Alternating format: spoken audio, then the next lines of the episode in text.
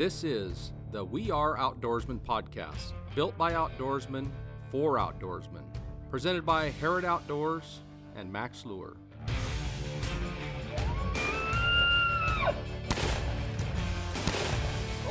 Top line. Top line just got this. Yes, there it is. Yeah, that was my fish. There we go. So Hoochie does it again.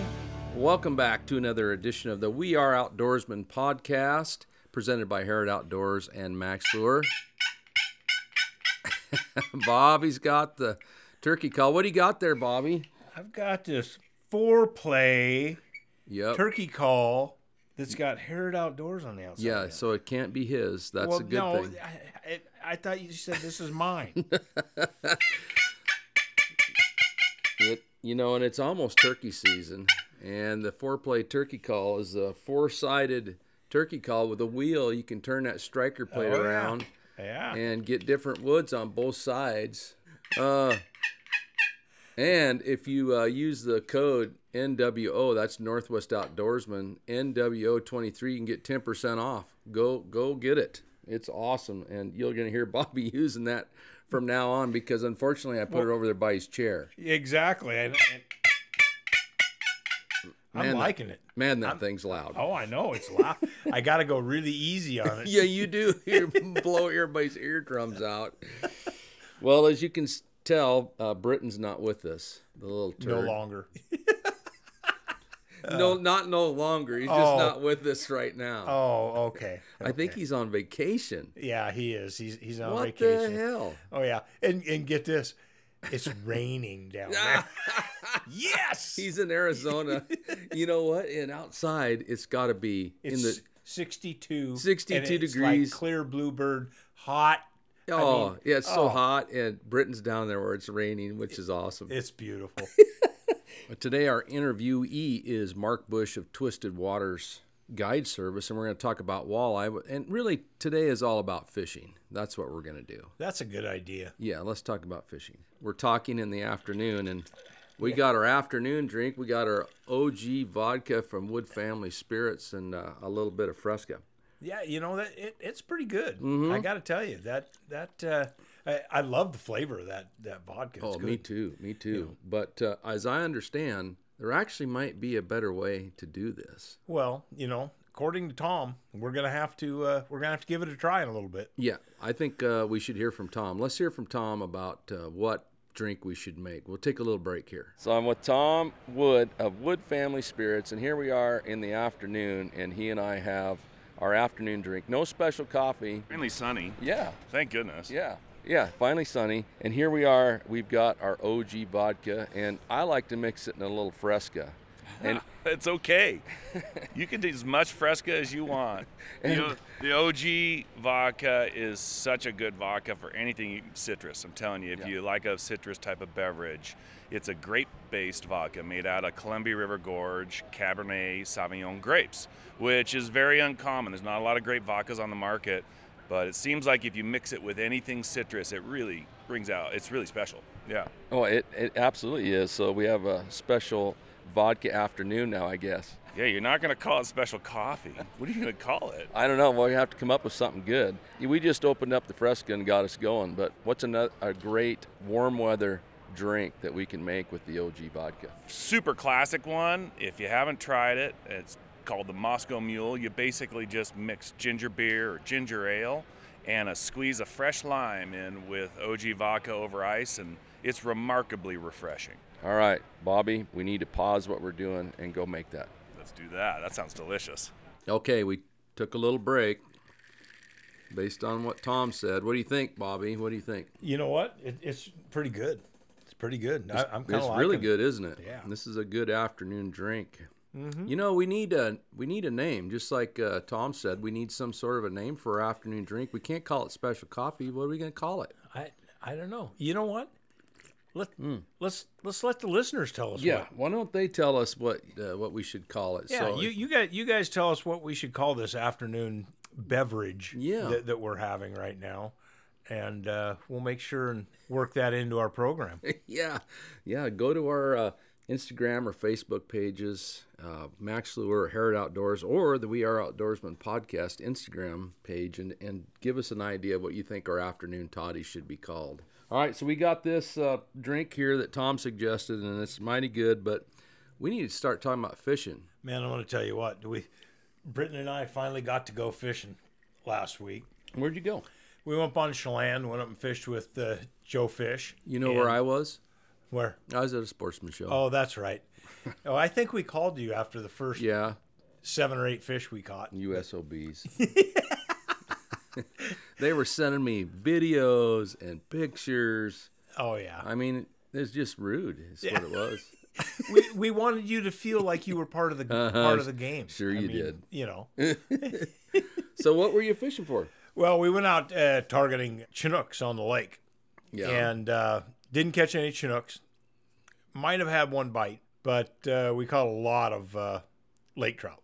Mm-hmm. Bunch of lake trout. You know, all the typical 2 to 6 pound type fish. Mm-hmm. I think we caught like 10 fish, and we lost probably another 7 or 8. You know, they were biting really, really weird. Huh. I mean, it was like, you know, just barely. Everything was hooked on the trailer hook. Was it? Oh, yeah, yeah. Mm-hmm. I mean, it's just, and you know what was weird is it was absolutely, it was like today. It was mint. No wind, not a breath of wind. What the heck? Not a breath of wind. How many times that happened on Lake Chelan? Oh, yeah, exactly. Dead not calm. A breath of wind. Oh, it was beautiful, man. You know, and you're out there and you're fishing the bottom and you know, catching fish and enjoying yourself. And the sun's out and you're thinking, oh my God, what is that? You know, I was inside at a sportsman show. That's why we kept sending you the pictures and the videos and stuff. Uh-huh. We wanted you to feel like you were part of the whole experience. Yeah. You know? Well, the one video I really liked is I saw you fishing our K903. So you're using that to troll. That worked really good for fishing for Max. Yeah. I mean, it's just heavy enough that you can catch big fish on it. You know, I mean, it's great for fishing for sockeye. You know, it's still heavy enough for, you know, pulling those large dodgers and stuff. Right. But the tip's light enough that you can see that, you know, on the downrigger and even on Joe has outriggers on his boat. And you can see that just those subtle bites when fish are playing with it.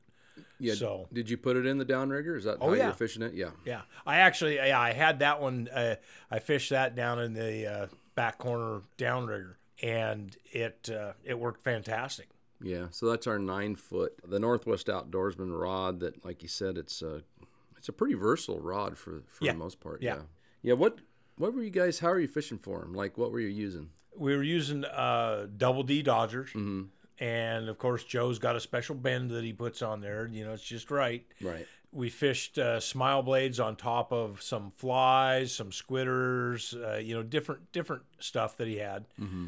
And, of course, Joe's got his secret sauce, his secret bait that he uses. Mm-hmm. Yeah, it worked really well. I mean, like I said, we fished for, I don't know, maybe 3.5 to maybe 4 hours, and we got bit at least 20-plus times. Oh, geez. You know, we've talked about this before a little bit, but, you know, that Chinook fishery in Chelan's a pretty unique one. In fact, we talked about it, I think, in the last podcast or two. But, you know, I find it interesting. I've fished up there, especially when I first moved here, quite a bit where we're fishing on the bottom for lake trout. I read a bunch of books trying to figure out how to do it, and I was catching a lot of lake trout, and it was a lot of fun. And then realizing that you're catching those Chinook in the same place, near the bottom, fishing in the same way. I never hooked one. But, you know, those were, in those days, like we talked before, I believe, that there weren't very many Chinook just 10 years ago, were there? No. Yeah. No, they started planning that lake. Lake Chelan Sportsman's Club started a program up there, and they planted those fish, I want to say, in the early 80s, maybe late 70s. No, early 80s is when I think they started it. And, you know, that was the time that I moved and went down with Gary and started G. Loomis. But I came back over and fished a couple times with buddies of mine, Mike Campbell and some other guys. And you could catch a 20-pound-plus fish. Yeah. And those fish were being planted. They were in net pens, sure, things like that, and release. So right, they were planning that fishery. Today, you know, they quit planning that Chinooks 15 years ago, 17 years ago, yeah, something like that. What they're fishing on today is all natural spawn fish, yeah, out of the Stehekin or, yeah, you know, maybe, I don't know, Railroad Creek. I don't know. But predominantly, Prince, I would guess the Stehekin. It's hard to know, but you would think it would be on the Stehekin River. I mean, it goes, yeah, back in there. It's a bigger body of, bigger amount of water coming out. Yeah, but, and I've caught, you know, a number of Chinooks up on the Stehekin itself. Yeah, it's just one of those things that I really wish that they would go back to planning to fish again. Yeah, the fish I think would get bigger. You know, a big fish today is 10 pounds. Yeah, well, that's a nice fish, though. Oh, that's a gorgeous fish. Oh, man. You know, unbelievable. And I think Joe said that the biggest fish that he's caught over the last 10, 12 years has been like 14 pounds. Man, I mean, that's just massive. That is huge. Yeah, it's pretty neat. For those of you that don't know where Lake Chelan is, it's in north central Washington. The lake itself is 50 miles long. 55 miles long. Okay, 55 miles long. And 1,500 feet deep. It's 1,500. Well, it's a little more now, isn't it? It's not quite. It's like 1,482 or something. 1,489, yeah, or something like it's that. It's maybe the third or fourth deepest lake in North America. Yeah. So it's really deep. It's long, and it has several tributaries that come into it. And to me, it's pretty fascinating that you have this Chinook fishery that was maintained by stocking. Now it's self-sustaining, essentially. Yeah. You know, it's a one fish limit, and that's probably what it needs to be, just based on the, sure, number, right? Yeah, I totally agree. Yeah. And I think it's a minimum length of like 20 inches or something, right, like that, right, you know, right. It seems to be holding pretty good. It seems to be, I mean, Joe targets, you know, right, on a daily basis when he goes out is Chinooks. Yeah, one of these times we just need to do that.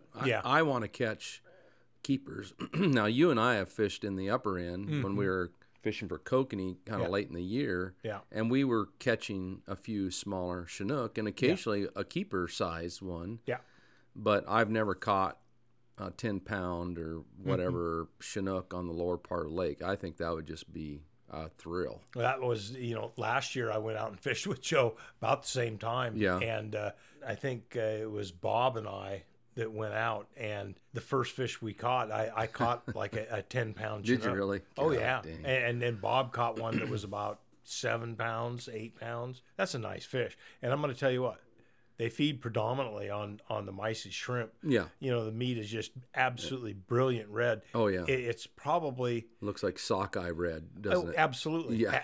Absolutely. And it's just one of those fish that I think that it rivals a good, you know, Springer. Oh, there's definitely no doubt in my mind. Yeah.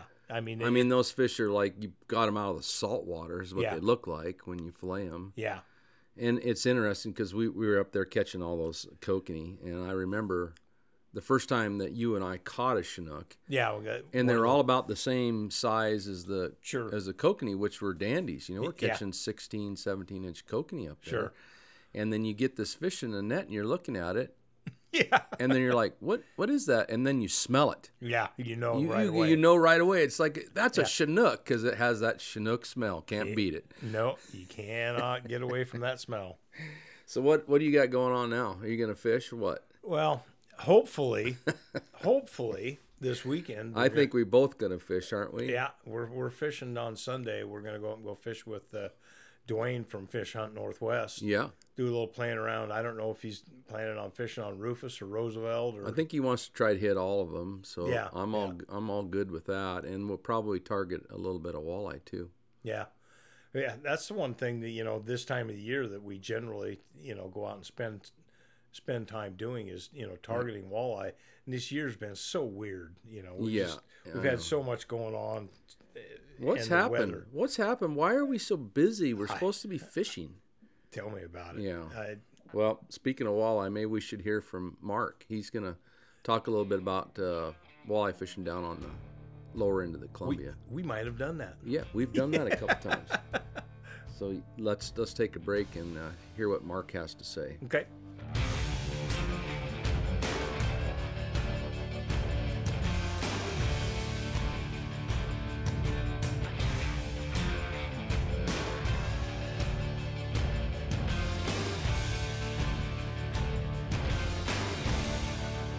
Today I'm at the Central Oregon Sportsman Show in Redmond, Oregon, and I've wandered down the way and I found our buddy Marc Bush with Twisted Waters Guide Service. How are you doing today, Marc? I'm doing well, thank you. Thanks for taking a little bit of time to visit with me. Marc is going to be working with us with our new fishing rods, so we're excited about that. But really what we want to do is have folks get to know a little bit about you. So tell us a little bit about your background. I understand that we should thank you for your service to our country.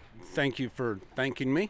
I did 20 years in the Army. I retired out of Fort Lewis, spent most of my career in special operations, both as a operator and support. Ended my career, I was medically non-deployable, and the last 3 years of my career I was in an office, and I started guiding fishing trips on the weekends. Yeah, I understand. You know, we're in the federal government myself for a long time, and at some point you just migrate to a desk, don't you? Unfortunately, yeah, it just seems the way things go. Yeah, that's great that you started guiding. So when you first started guiding and fishing a bit, you were not doing walleye like you're doing now. What were you doing? Well, I started off on the Nisqually, guiding for salmon, and then kind of worked my way down to the Cowlitz and doing winter steelhead and some springer fishing on the Cowlitz. Then work on the Cowlitz during the summer, and then when the Nisqually opened, I started doing kings that year, my first year, and then did a lot of chum salmon. It was a lot of fun. I really miss that fishery a lot. I remember when I was going to school in Bellingham many years ago, we won't say how long, but many years ago, that some of those rivers there close in town had chum, and that was a fun thing to do when we were college kids. Chum are amazing, and the Nisqually chum held their color, their meat was good, and we were catching fish, I don't know, 20 miles upriver that were just chrome bright, still had sea lice on them, and just amazing fish. Yeah, that's pretty cool. So what switched you over to walleye? How did you get going from, you know, the slime rockets to the spiny guys? I got invited to Fish Camp with Ed Iman, and I met Ed, and he started me off on walleye. He's been my mentor for many years. Can't say enough good things about Ed. He's really helped me out. Yeah, Ed, he's a real giant in the fishing industry.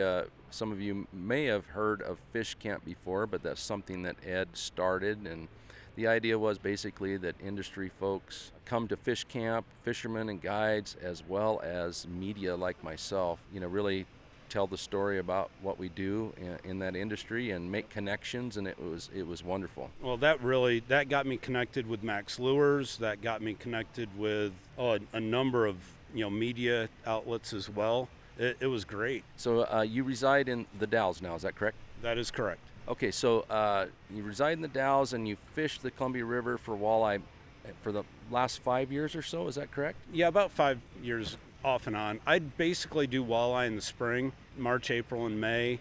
And this June I decided that I'm going to do about maybe 12 days of shad fishing down at Beacon Rock, just because I want to get some kids out there, and those trips are half price because they're shad. And I really want to get kids out and get them addicted to fishing. You know, I think getting kids hooked on fishing with a fishery like shad is a great idea, because they're relatively easy to catch in large numbers, and it's exciting. So I think that's perfect. Well, when you've got millions of fish swimming by you, it's a hoot. It's a great way to get kids out there. They're easy to catch. They're a good hard fighting fish. You use light tackle. And what I do, if you don't want the fish, I take them to the Dalles Discovery Center and I donate them to the Raptor Rehabilitation Program. So they feed the eagles and they rehab hawks and whatever eats the fish, and that way, we're helping out the raptors as well. What a great program. That's awesome.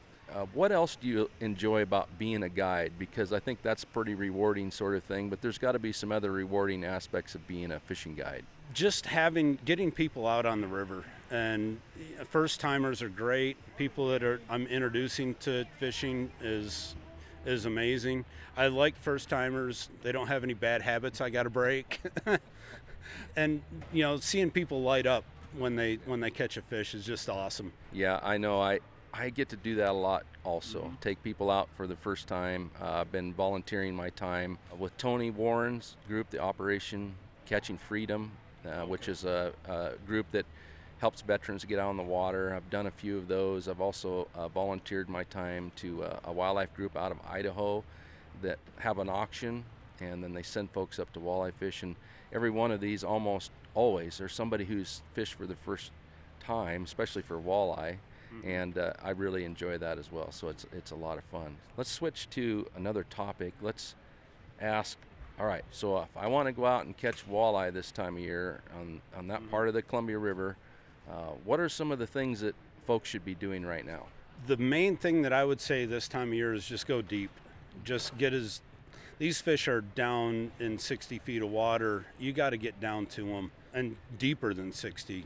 They're going to be in the deep holes, the deep runs. Jigging for them might be a little hard when you're trying to stay vertical and you've got 60 feet of line out. Bottom walkers, I've used bottom walkers all the way up to 5 ounces to get down there.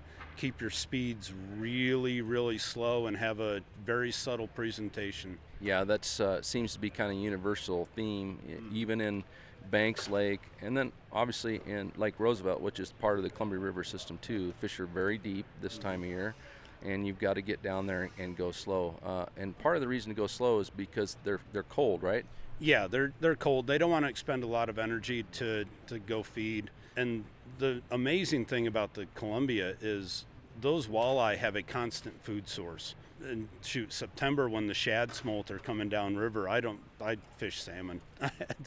They've got a food source that's in the billions going by them, and they don't have to move to get it. But this time of year, they're down deep. They're going to be feeding on the freshwater shrimp, crayfish, whatever they can get in their mouth. They're going to eat right now, but they're not going to expend a lot of energy because it's cold and they don't want to move a lot. So what kind of size and patterns are you using this time of year that, you know, compare that to, say, later when we're spring and summer? Right now, I'd be using a single small corky just to get it off the bottom a little bit, or just a single bead in front of the worm harness. Keep things really subtle, but you're going to have to get right in front of them to get them to bite. So small profile and slow speeds seems to be successful pretty much anywhere where we're finding walleye in our Columbia River system. What can folks expect for, you know, numbers? What's an average day? What seems to be a good day? Oh, shoot. I try to limit people to between 5 and 10 fish just so that we're not, you know, over harvesting the resource. You can expect to catch that this, you know, and especially in March, April, and May, you're going to catch some fish to take home with you. What I also like to do is anything over 22 inches, I like to put back. I don't require it. If they're hooked in the gills and they're bleeding, they're going to go in the cooler. No, that's really good. It kind of what we're dancing around here a little bit is the Columbia River down there has basically no size limit and no number limit. Right. And you know, as far as many of us are concerned who love to walleye fish, we have this world-class fishery, and you can say what you want about its interaction with salmon, but you know, you have this world-class fishery, and basically the rules that the states are putting forth are not really trying to perpetuate this world-class fishery. So I like what you're doing. Well, thank you. And like you were saying, it's something that we're going to have to manage ourselves because wildlife states, the state organizations are not. So there's a bunch of guides that we've all kind of talked about it, and this is what we've come up to is we're going to manage it because they're not. Yeah, and exactly. And I for the most part, when you go fishing in that part of the world, which I have many times, I don't really see people, you know, over harvesting. What I would say is, you know, taking advantage of that. They get what they want to eat. They put the big ones back. I mean, occasionally you're going to see a few folks, well, it's legal. Yeah, okay, it's legal, but it doesn't necessarily make it sustainable. Right. It just because you can doesn't mean you should. Yeah. Great. So looks like we've been talking for quite a bit here, and both of us need to get our booths going for the morning and for the crowds that are coming in. And so how do folks find you, and where do they find you so they can go fishing with you? Well, the easiest way is just to give me a call. 253-468-0610 is my phone number. Send me a text, give me a call. If you want to contact me on Facebook, you can send me a message. It's Twisted Waters Guide Service, Marc Bush, or just Marc Bush on Facebook. And either way, you can send me a message. We do have a webpage, and that's twistedwaters-gs.com. You can send me a message through that as well. Okay, so that's Twisted Waters Guide Service. Best way to get a hold of him is 253-468-0610. Just give him a text or a call, and you can go fishing, catch some nice walleye on the Columbia River in a beautiful part of the world there near the Dalles, one of my favorite places. Oh, it's beautiful there. I started going down there about 7 years ago, and my goodness, it's one of the most beautiful places I've ever seen. And I've been all over the world, yeah. So it's... I'm sure you have, yep. So explore the Dalles, that's what we say. So thank you, Mark, for taking time visiting with me, and good luck to you this year. Absolutely, it was my pleasure, thank you. It's springtime, and that means we need to get out on the Columbia River and start catching those big walleye. And what better tool to use than our brand new, the Northwest Outdoorsman SJ682 spinning jigging rod. Tell us, Bobby, how'd you design that thing? It was designed to be able to fish up to half, 3/4 ounce type jigs. The rod is an 8 to 17 pounder. You've got a light tip for sensitivity, feel, and then it loads up into the back section for moving fish. Whether you're walleye fishing, whether you're fishing for throwing jigs for trout, whether you're throwing jigs for salmon fishing. The Northwest Outdoorsman SJ682 at harrodoutdoors.com. Use the coupon code SHOWS, that's SHOWS, for a 10% discount.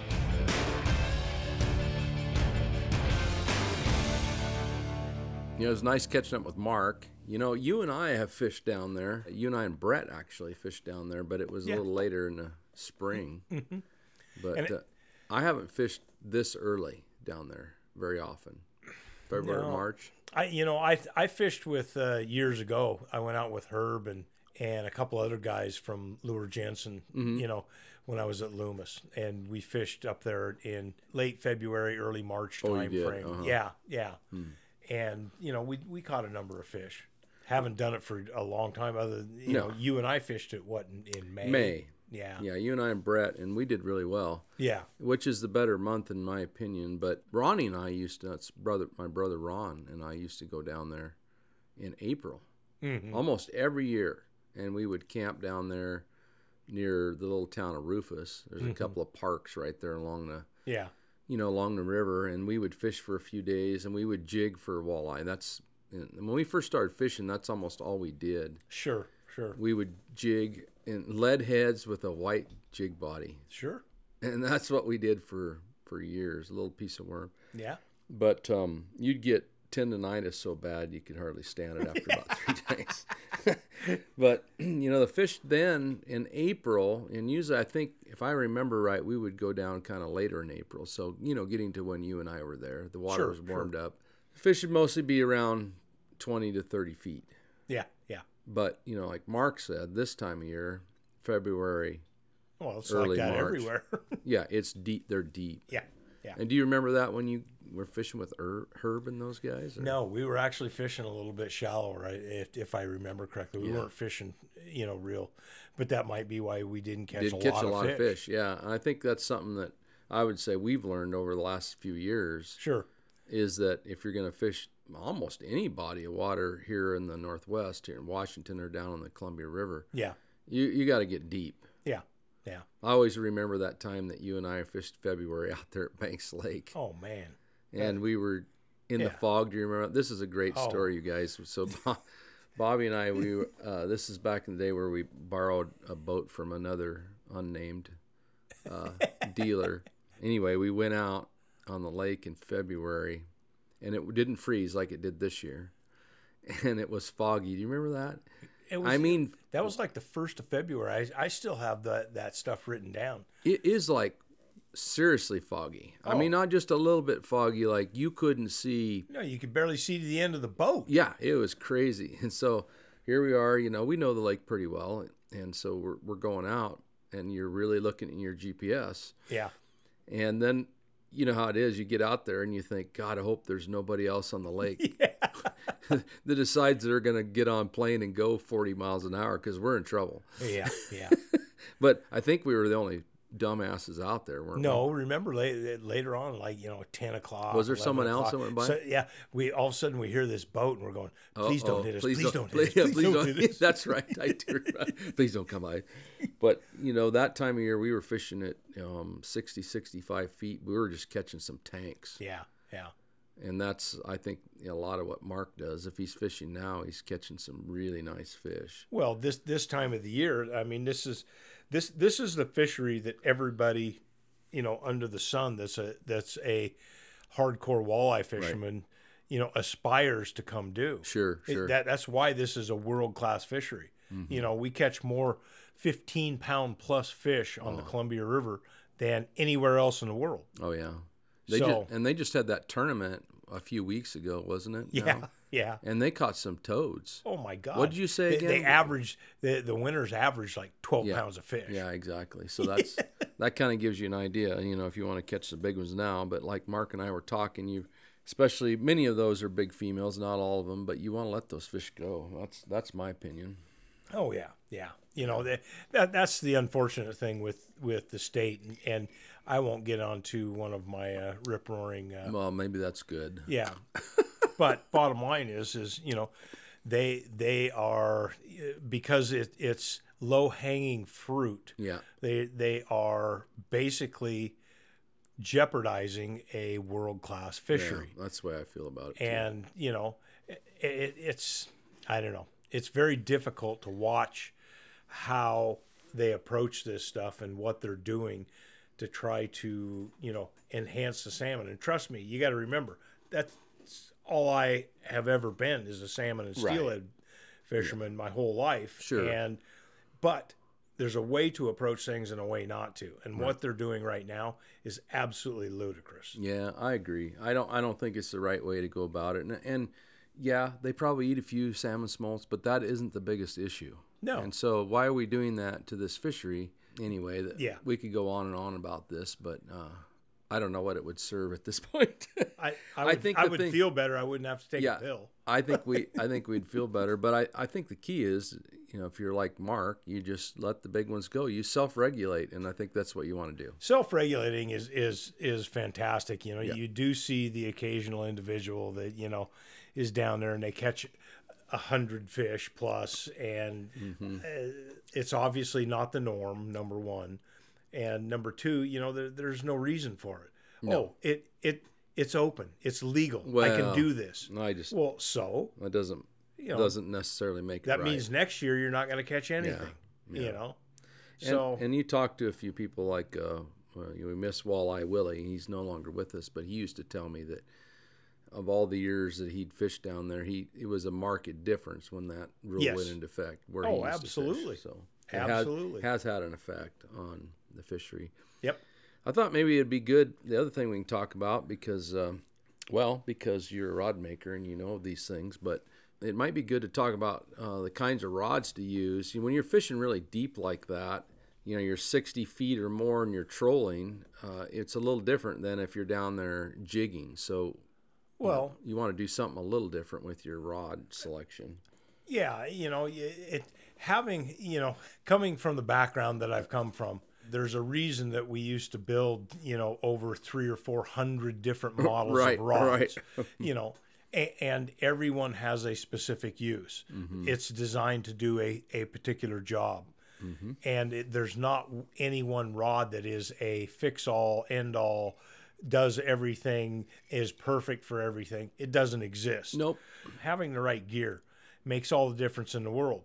When you're having to fish at 60 or 70 feet and you're feeling a fish that opens its mouth, inhales, and decides to spit something back out, you have no idea when you're fishing something too heavy. Yeah, like 4 or 5 ounces of weight. And you're fishing 4 or 5 ounces of lead. Yeah.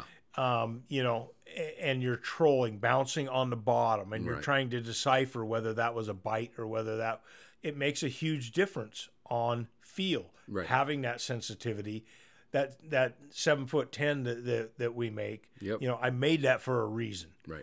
Because that was my initial goal, was to design something that I can feel that fish doing what it's going to do, whether in opens its mouth, inhales, spits it back out, or nips at the back of it, dump a little bit of line real quick. Guess what? I just force fed him, and now I've hooked the fish. Whereas people wouldn't even know that they got bit. Yeah. Having the right tool makes a huge difference in catching fish. Exactly. And that's the one thing I really like about our 7'10" rod is that you see every bite. I mean, it's amazing. I mean, you can see that's a rock, that's the bottom, that's a hump, that's some grass. And then you get bit, and you know the difference right away. Absolutely. I mean, that's what it's designed for. But if we're jigging, you know, we're probably not going to be jigging in the Columbia River down there. There's too much speed, like Mark talked about. It's really hard to keep straight up and down at 60 feet. But when it gets to be more like later in April and May, and we are when you get into that 35, 40. Yeah, we want to jig. So I think, you know, that requires a different tool. Yeah. Yeah, and that's, you know, the spinning rod, the 6'8" spinning rod. That's, you know, what I designed that for was to have that feel. You've got that light tip. You can feel the sensitivity. You can feel when a fish bumps it. I mean, you can feel when a fish lays on top of the jig or when it bites a jig. Right. You can feel the difference of when a fish goes up and just bumps it with its nose. Mm-hmm. Or you feel that bite. Yeah. There's a subtle difference between all of them. When you can't feel that, you don't really know what you're playing with. You know, how many times have we gone out there jigging and had that fish go up and lay on top of that thing, and you jerk and you think you got, and it's gone. Yep. And you come up and you got a scale. Yeah. Well. Yeah, exactly. Guess what? With that jig rod, you can feel what that fish is doing. You feel that subtle difference of, you feel a movement on there. Right, exactly. But you don't feel that tick of when he inhales and bites down on it. It makes a huge difference on catching fish. Yeah, and we use carbon fiber in our rods that Bobby designs that are built for us. And, you know, that's a really light material. It's very sensitive. And you talk to a lot of guys, and I did this at the Sportsman Show in Spokane this past week. You know, a lot of guys, I was doing a seminar. We didn't get a lot of attendance, but we had people come up to the booth and talk, you know. And they'd say, well, what makes this rod so special? You know, and to me, it's the materials and the design for the specific thing that it's designed to do. And, sure. And if you got your old glass rod and you're out there trying to jig, you're not gonna feel those things that you just described. Yeah. I mean, that's the difference. Well, and let's face it. Being in the industry, one of my number one things is I want to catch one more fish than the other guy. Yeah, I know you do. And that one more fish, exactly. One more cast. It's just it's one of those things that you know you want to utilize everything to your benefit. Mm-hmm. So why not use the best rod that you can? Mm-hmm. Utilize braid. Utilize the right gear. Sure. All of it makes a huge difference on how many fish that you have at the end of the day. Oh, yeah. And it's something that I've always strived for, making the correct action, making the correct tool to do a specific job makes a huge difference. Yeah. Mark's going to start fishing our HS7102 down there. He's excited about it. He's got a couple in his hands, and he loves it. He thinks it's going to be the right tool for him, so... Good. That'll be a lot of fun. Yeah. We got to get out and walleye fish. Well, I'm hoping that we do that this weekend. Yeah. Yeah. We need some fish. I'm almost in a walleye crisis. You're out of fish? I have one package in the freezer. I mean, that's kind of scary. You're not going to believe this, but I gave my last package away to Britain. A what? Yeah. Britain? He needed it for something. I don't know what it was. Give me a break. He's in a... He left us. I know. He bailed on us. He bagged on us. He bagged. Yeah. He bagged on us, and he's down, you know, soaking up the sun. Oh, that's right. It's raining on him. He's major honey badger, though. He didn't really care about anything. No. He just left. Oh, well. That's a wrap for today. I don't know. Probably... I don't know that you guys got to make sure and get back to us on a name for our afternoon beverage. Our afternoon beverage. Yeah, we can't use special coffee in the afternoon, so we got to come up with something different. Well, Till next time, be sure to follow us on Facebook, Instagram, either at Mack's Lure or Harrod Outdoors. And until next week. And guess what's coming up? What?